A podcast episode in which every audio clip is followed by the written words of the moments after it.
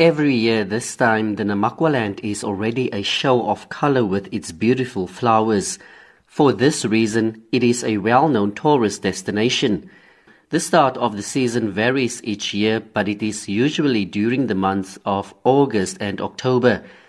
Tourists are disappointed that the flowers are coming on slowly. The flowers is very beautiful. The outcome isn't so good. Actually, the first time we come here, and we didn't see a lot of flowers at all. We were coming down the road, and I was seeing the orange little daisies on the side of the road looking really scraggly, very uh, patchy. Only here and there. It's actually very sad to see. You know, you see it on TV and you see it in the magazines, it's just flowers everywhere, and now it's just not there at all. The wildflowers are not only a tourist drawcard, they also boost seasonal employment and provide a much needed economic injection for the region. A guest house owner, Angelique Klute, says the industry is suffering.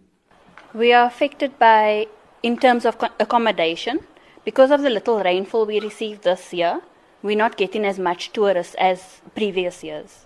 Many are hoping it will rain soon and the flowers make its appearance in all its glory. I am Reginald Witbooi in Namaqualand.